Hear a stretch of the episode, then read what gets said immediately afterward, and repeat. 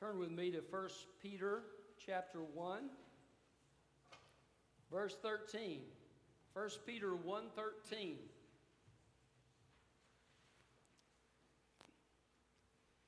Scripture tells us, Call unto me, and I will answer thee and show thee great and mighty things which thou knowest not. Uh, many of us could give testimony to the fact that God answers prayer. Sometimes, though, we come to God, we hear God uh, answer our prayers, and then other times we may find that God does not willingly answer our prayers because we're not listening to what He's already told us to do in His Word. Um, the Scripture teaches us that if we're willing to seek God with all our hearts, we'll find Him. And uh, the Scripture today is, is going to, to tell us about how to live in victory in times of suffering. Uh, we can't go through times of suffering and victory without God, without His presence to sustain us, uh, without His grace. And so God supplies that grace as we listen to Him, as we follow His word. And uh, Paul, is, uh, excuse me, Peter is addressing this group of believers, and he is telling them, look, I know you're going through a time of suffering. There's great salvation that has been provided for you. And I want you to fix your eyes on this hope that you've been given. I want you to obey the truth that you know to obey. I want you to seek the face of God. And in the midst of your suffering and your trial and your difficulty, God can bring victory to you. Um, and so uh, we need to suffer as God would have us to suffer uh, by following what He has told us to do, and this will be the path of victory for us. Uh, the title of my message is Choosing God's Victory. Choosing God's victory. And look with me in verse 13. It says, Therefore, with your minds ready for action, be sober minded and set your hope completely on the grace to be brought to you at the revelation of Jesus Christ.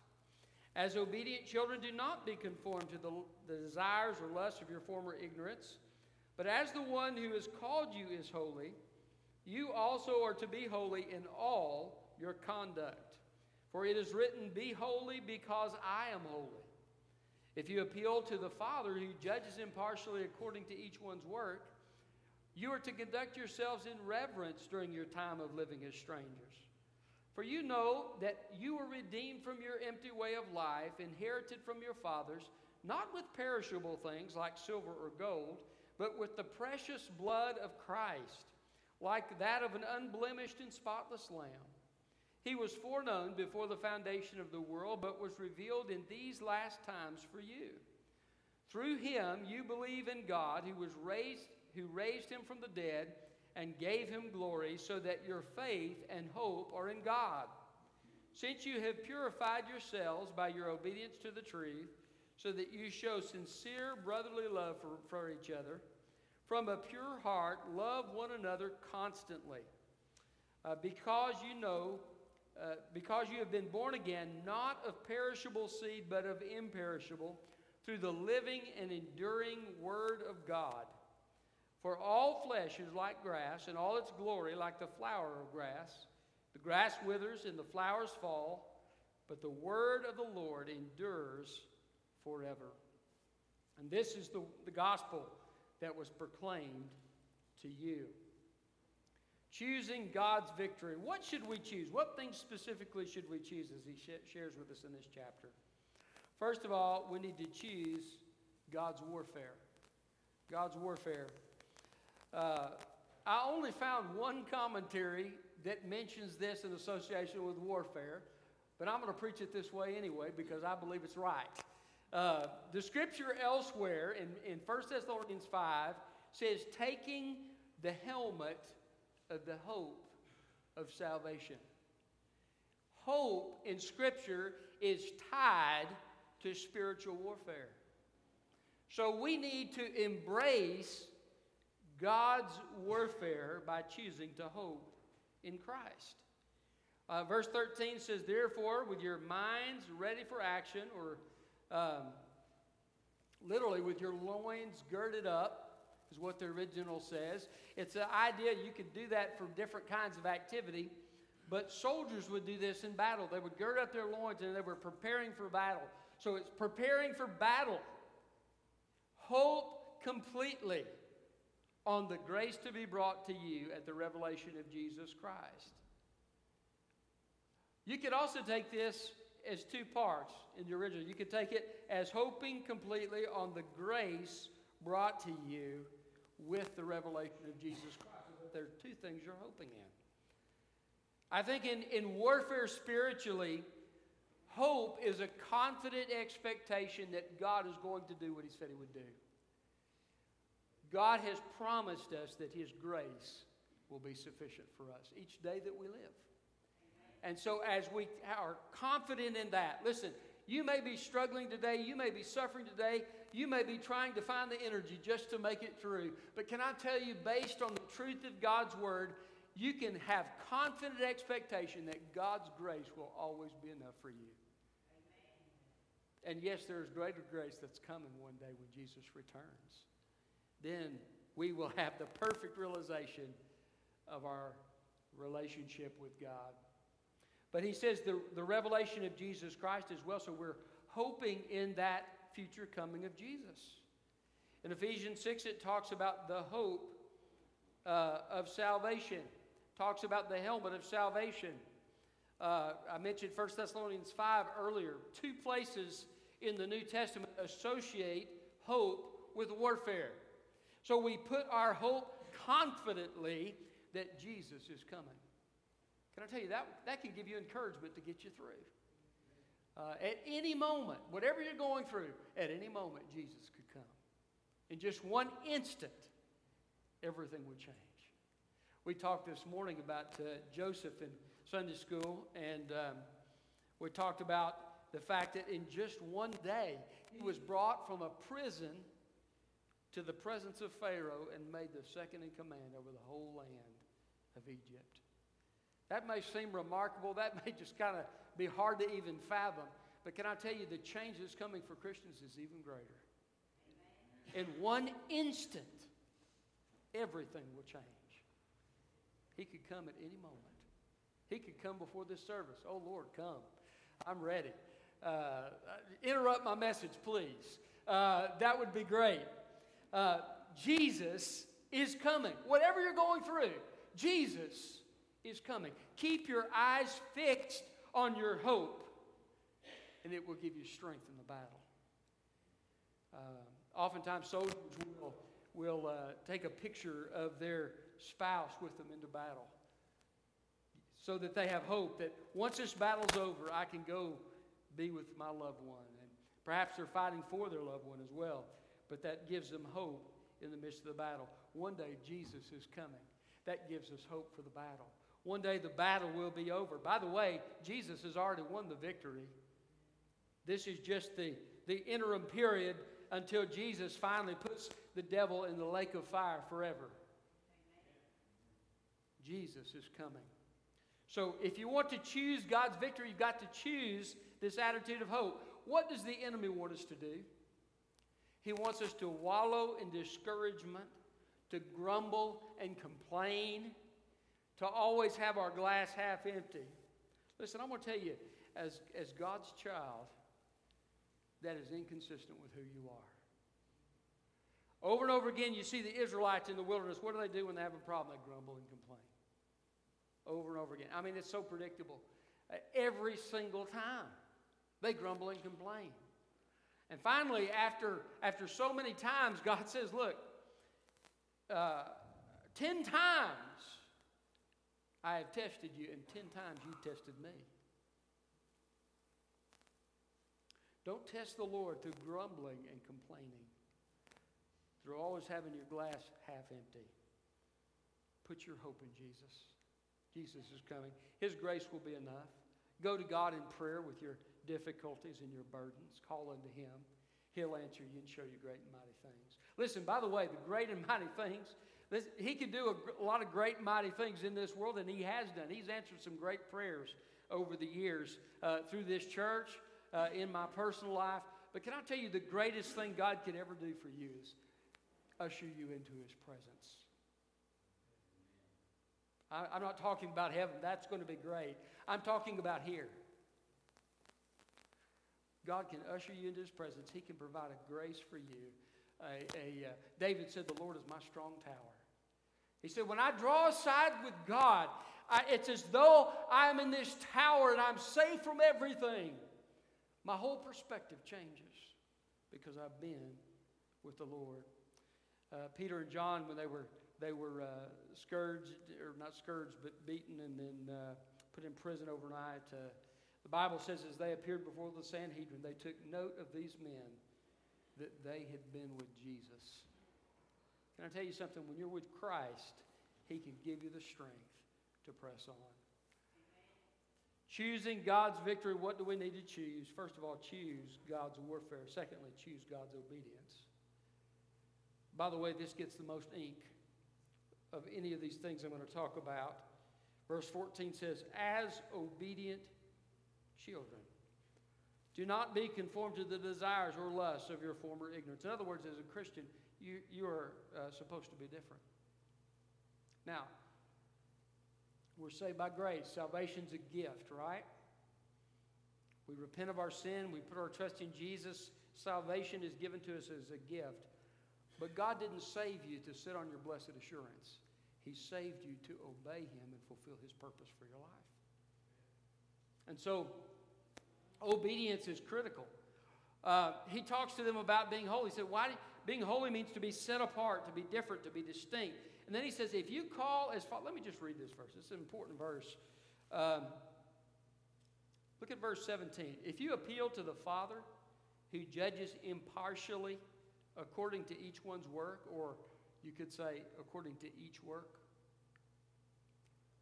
you are to conduct yourselves in reverence or in fear Fear is better, is the translation there, during your time living as strangers.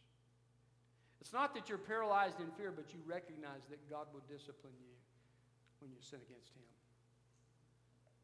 God is not a pushover. He's not a grandfather in a rocking chair that will let everything pass. God is the sovereign Lord of history. He is King of kings and Lord of lords. He loves you, but He will discipline you. He'll discipline you because He loves you. So, obedience. We have, we have uh, all different kinds of areas of obedience that we need to, to consider. What about my speech? How I talk? Am I using filthy language? Bible says, let no filthy language come out of your mouth. What about my heart and my attitude? I've already mentioned the Israelites in the wilderness. That's the example of what not to do. Uh, Paul and Silas would be at the other side of the equation when they're in the jail and they've been beaten for preaching the gospel and they're having a worship service. They're getting all excited and praising God and, and, and they have joy in the midst of the circumstance and they're praising God despite what's going on in their life. Well, that's, that's a, an obedience of attitude, uh, putting our trust in God. Not that you always have to have a smile on your face or, or act like you're happy when you're not.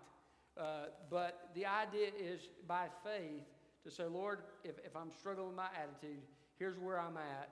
Uh, change my heart. Fill me with your spirit and quicken me so that I can trust you in this circumstance. Sometimes there's an obedience in the area of something God has told me to do that I'm unwilling to do. How about forgive one another? I've had some people tell me, well, I can't forgive. Oh, yes, you can. God said you can.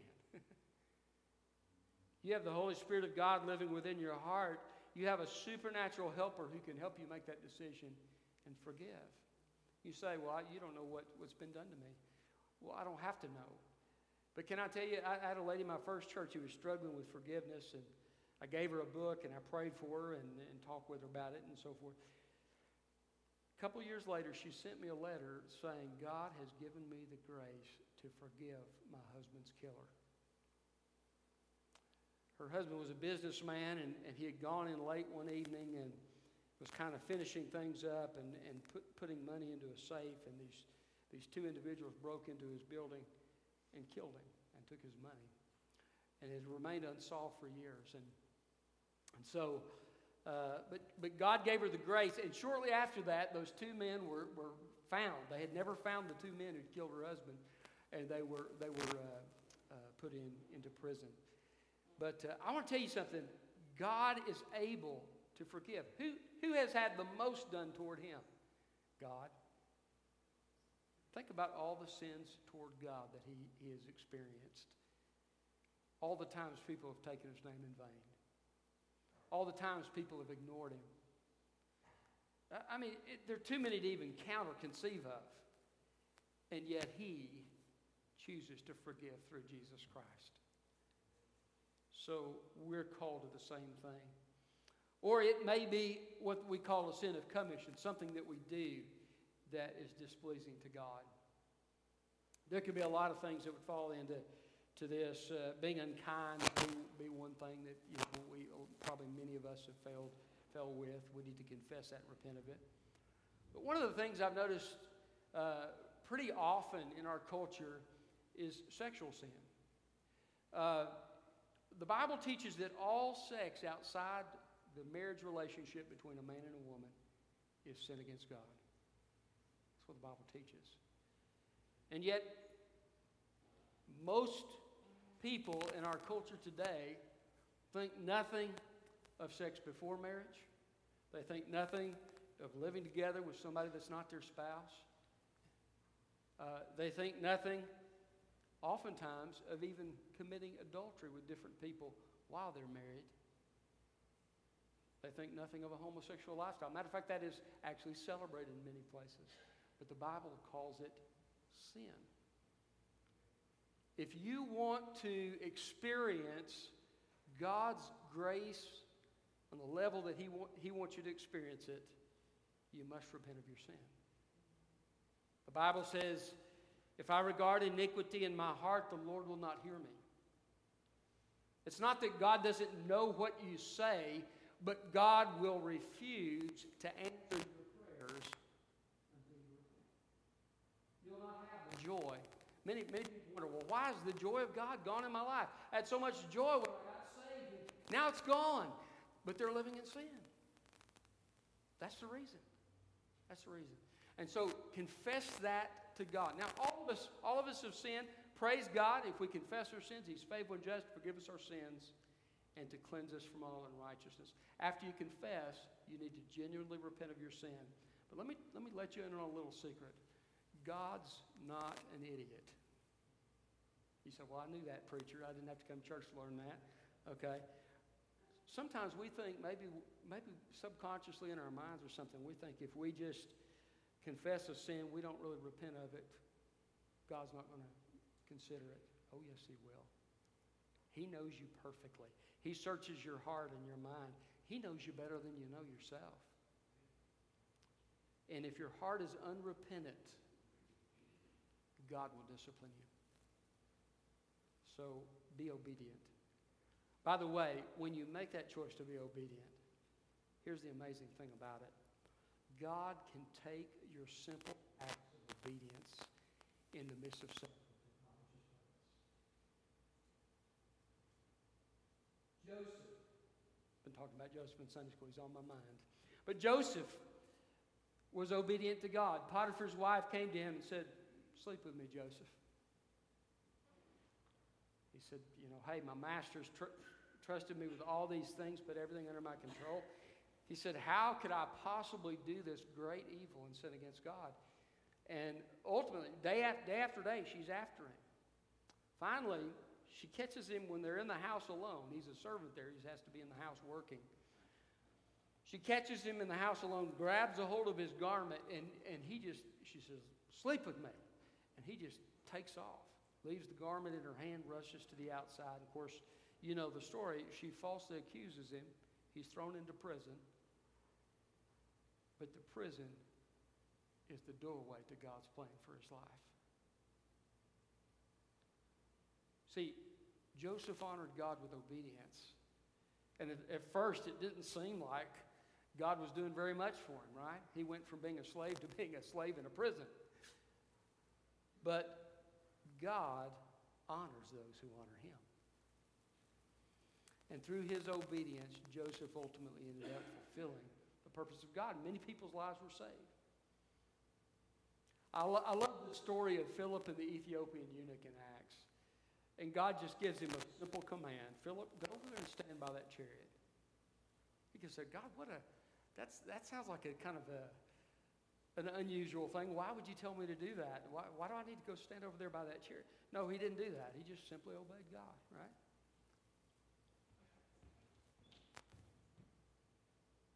And when he got by the chariot, he hears the man reading the book of Isaiah. And the man turns over to him and says, Who's the prophet talking about? Himself or somebody else? Talk about an invitation. And so Philip gets up into the chariot with him and leads the man to Christ. One simple act of obedience. Listen, this is the God that we serve. We had a, a fellow uh, come to our church, uh, Sumner Wemp, I believe was his name, uh, come to, came to our uh, chapel service, I'm sorry, chapel service when I was in college. And uh, he was an evangelist. He was sharing with us about having a tract rack. He said, Every shirt you have should have a pocket in it so you can put tracts in it so you can tell people about Jesus. That's what he told us. But he also told us this he was going through heart trouble. He's in the hospital. And rather than having a pity party and grumbling and complaining like we talked about before, he'd kept his eyes on Jesus and he looked for those opportunities to share Christ. He led five people to Christ in the hospital when he was laying in a hospital bed.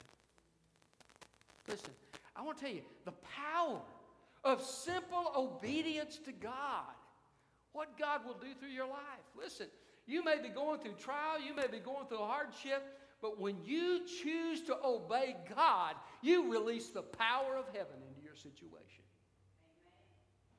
Obedience is the vehicle that God chooses to use. None of us are perfect, but the Bible says this this is a promise of God. If you hunger and thirst after righteousness, you'll be filled. Ask God to give you a hungering and thirsting heart for righteousness. It will release the victory of God in your life. So, choosing God's victory, first of all, choose His warfare, choose God's obedience, thirdly, choose God's love. Choose God's love. Look at verse 22.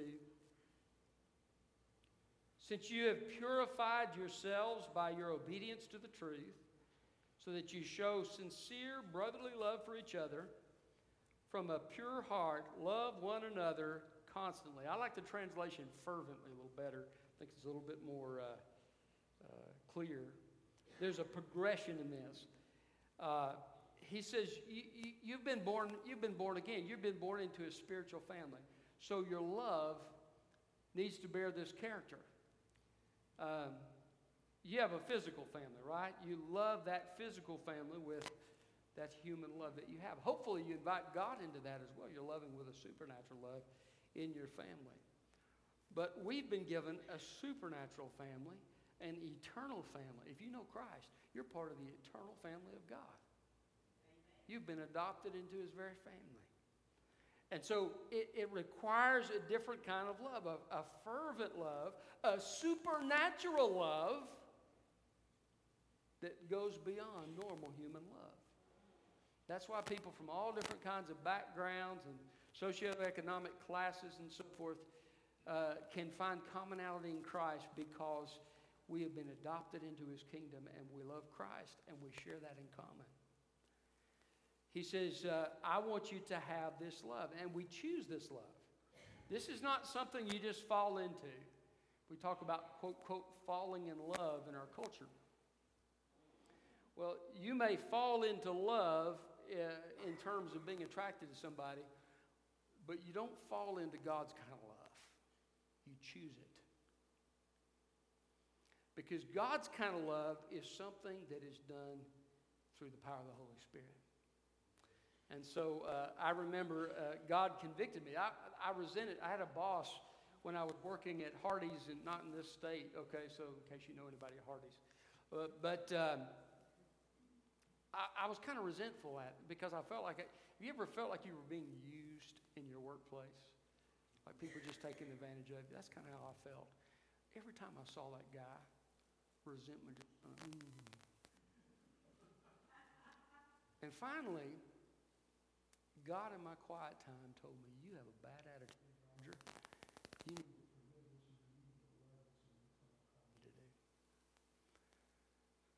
And so I said, Okay, Lord, I'll, you're going to have to help me with this one. But I began, I, I, when, when he walk in and I'd start to feel that feeling coming up again, I'd say, Lord, give me grace to love him. And God did. And I would, you know, be courteous to him and say something to him. And God changed our relationship. And we became friends. Uh, and there have been plenty of times I've failed to love people as I should. Just so you know, I'm not trying to build myself up or anything. That was one of the one of the times that that God God did something good because I let Him do it, and so praise praise God for that. But uh, but it is supernatural. It's not something we do just naturally. Choose to love other people. Choose to love those who don't love you. Choose to love those who are lost. Choose to love those who rub you the wrong way because it just may be that God will use you to reach that person for Jesus Christ.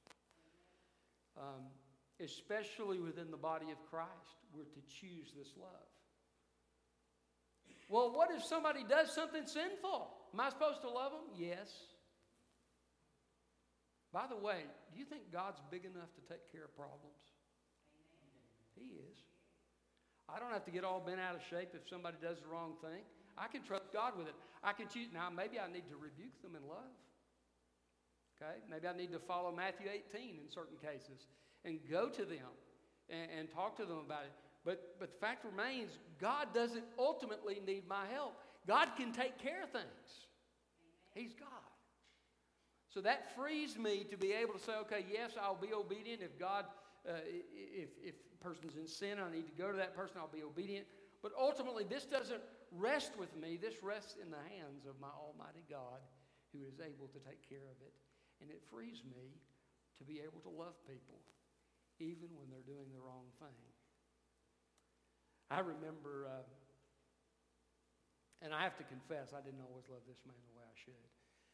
Uh, but a man in a previous church, he, he was doing some things that were just really, really bad for our church. And I talked to him about it. And he said, I'm not going to change. Nothing you can do about it. And he kind of grinned.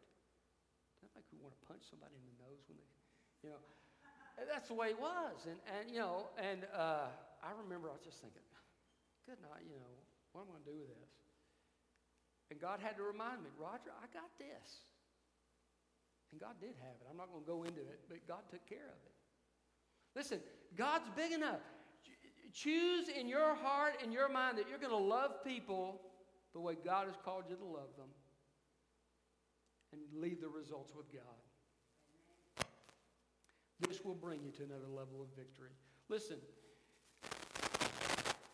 anybody can act like the world. A lot, a lot of times churches do that, don't they? They, they fight with each other. They're, you know, uh, the gossip lines get started and they're, you know, well, did you hear what so and so did? And you know, all these things, and, and we acted just like the world. But what a remarkable thing when God comes among people and there's a supernatural, unexplainable love despite what takes place. Jesus said, They will know you're Christians by your love. Listen, that sets us apart. You want people to recognize Christ in us? choose to love people. It'll release God's victory in your life. Finally, not only should we choose God's warfare, God's obedience, God's love, we need to choose God's power. I love this. All flesh is like grass. That means you, that means me. All flesh is like grass, all its glory like the flower of grass. The grass withers, the flowers fall, but the word of the Lord endures forever. When a flower is cut off, it ultimately withers. Doesn't take very long either, does it? I remember uh, I, I actually got my wife some flowers one time, and they must have cut them really fresh because those things lasted over a week. I never had that happen before. But ultimately, they withered. Just one week. That's way you and I are. Not a whole lot of power. When I run the, the uh, lawnmower or, or my son runs the lawnmower, uh, the grass never wins the battle. It's chopped down. It's weak. But can I tell you something? Though we are like grass in many ways, the power of God's word is so amazing. Jeremiah said, The word of God is like a hammer that breaks rocks in pieces. Walls can be broken down. Deception can be overcome, the deception of the enemy, through the power of God's word. The word of God converts the soul, it helps people genuinely repent. The word of God brings wisdom and guidance to our lives. The Word of God brings light to your eyes, it brightens your eyes. Uh, I've got a, I like tools and things like that. I went out, I got me a multi tool.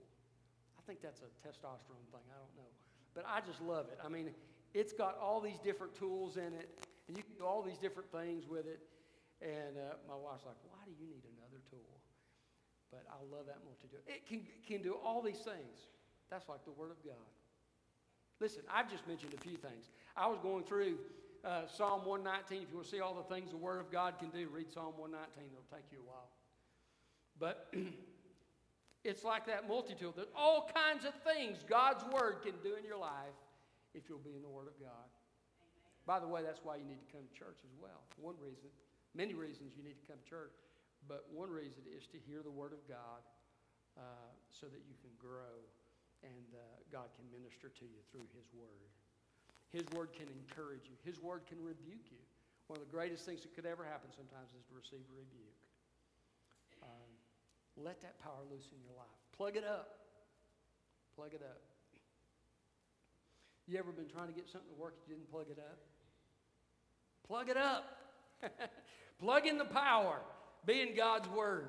See what God will do with your life. He'll release His victory through your life. So, choosing God's victory, choose His warfare, His obedience, His love, and His power. And He'll release His victory through your life. Let's pray. Father, thank you for your word. Thank you, Lord, for the amazing victory that there is in Jesus. Thank you, Lord, that though we're imperfect, though we sin sometimes, that, uh, your grace and your mercy is new every morning. Thank you, Lord, that when we call upon you and when we follow your direction, you can do some great and mighty things in our lives. Father, I pray that your people will respond to you in the way you want them to respond right now. If there's a sin that needs to be repented of, that they come and do so here at the altar. If they need prayer, perhaps, uh, to love somebody that's unlovely or whatever it may be, help them respond to you.